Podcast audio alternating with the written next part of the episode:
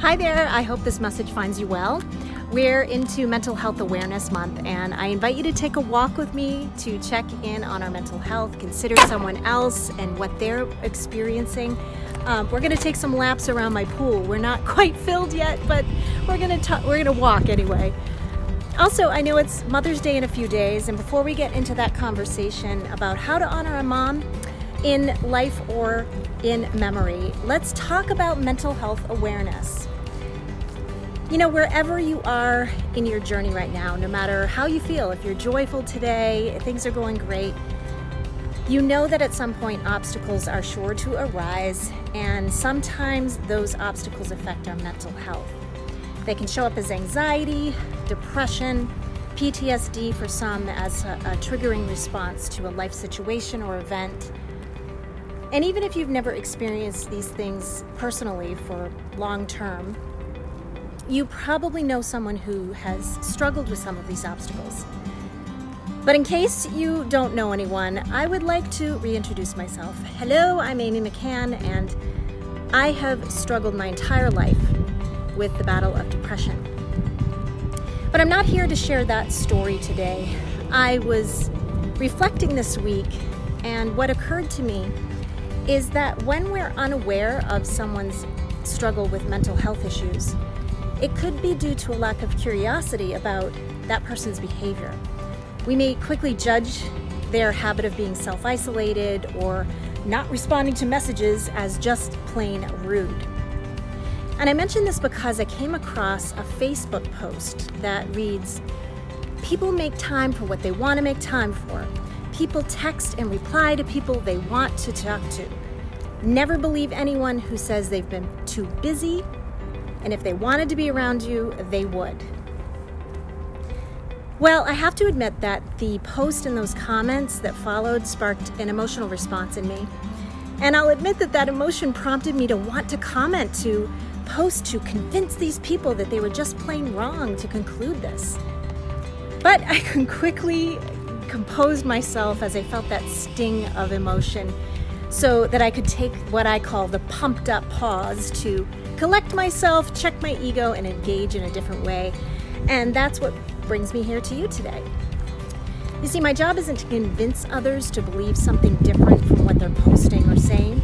It's my commitment to help influence more curiosity driven, beginner's mind, uh, awareness centered conversations.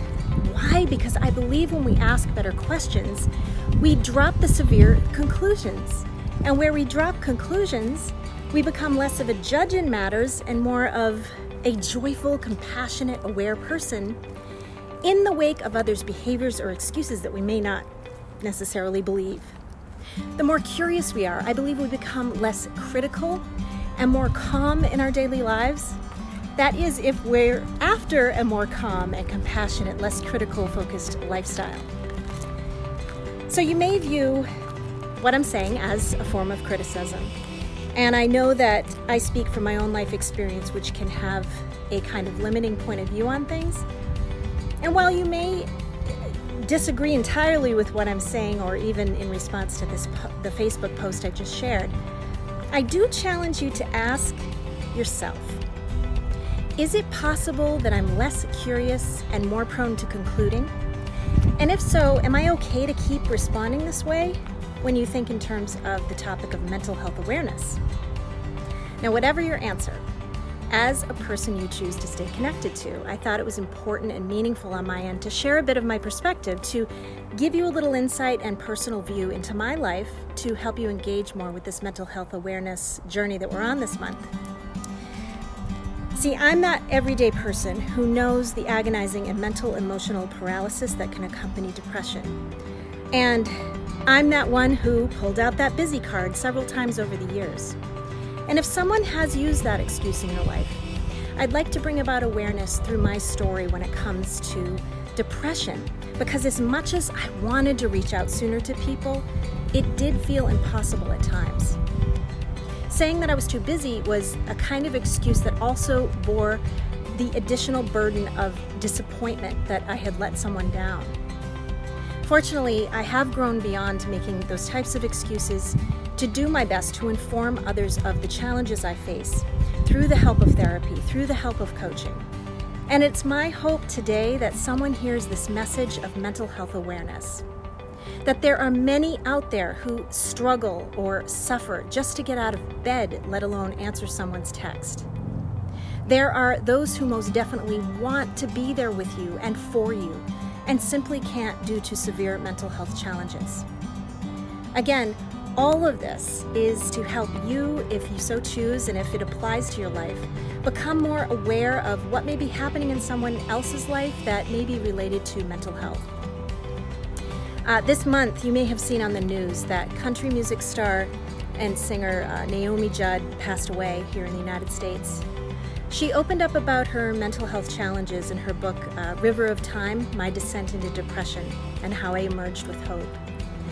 Now, I mention this because it's another reminder of how highly successful one person can be while at the same time struggling. And the problem with successful people, or rather those we deem successful, is we may immediately conclude that when they are unava- unavailable or distant, that it might be tied to some selfish reason. As I shared the Facebook post earlier, we may decide that that person just doesn't want to make time for us because if they did, they would.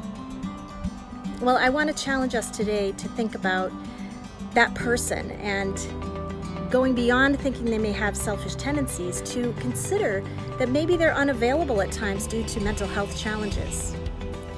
In my podcast, Redefine Your Struggle, it's where every obstacle, big or small, meets opportunity. And it's the opportunity to persevere and succeed along the struggles, along with the pain, and avoid the unnecessary struggling or suffering that comes with that kind of pain. It's not therapy, it's a mission to bring together multiple voices on the topics that we care about, those devastating dark times, the possibilities that exist, and the opportunities we can ignite. If mental health awareness is something you want to connect to this month, I invite you to join in conversation with my second time guest, Sean Zetlin of Zetlin Fitness. He's here to discuss the opportunities we can tap into where topics like anxiety and depression exist, and much more. And if you want to see our first episode on emotional fitness, please click the links in the show notes. Finally, Maya Angelou once said, Do the best you can until you know better. Then, when you know better, do better. When it comes to mental health awareness, I believe all of us can stand to know better, to become curious first before we enter into criticism of others. So let's do better to become more curious, to replace conclusions with better questions.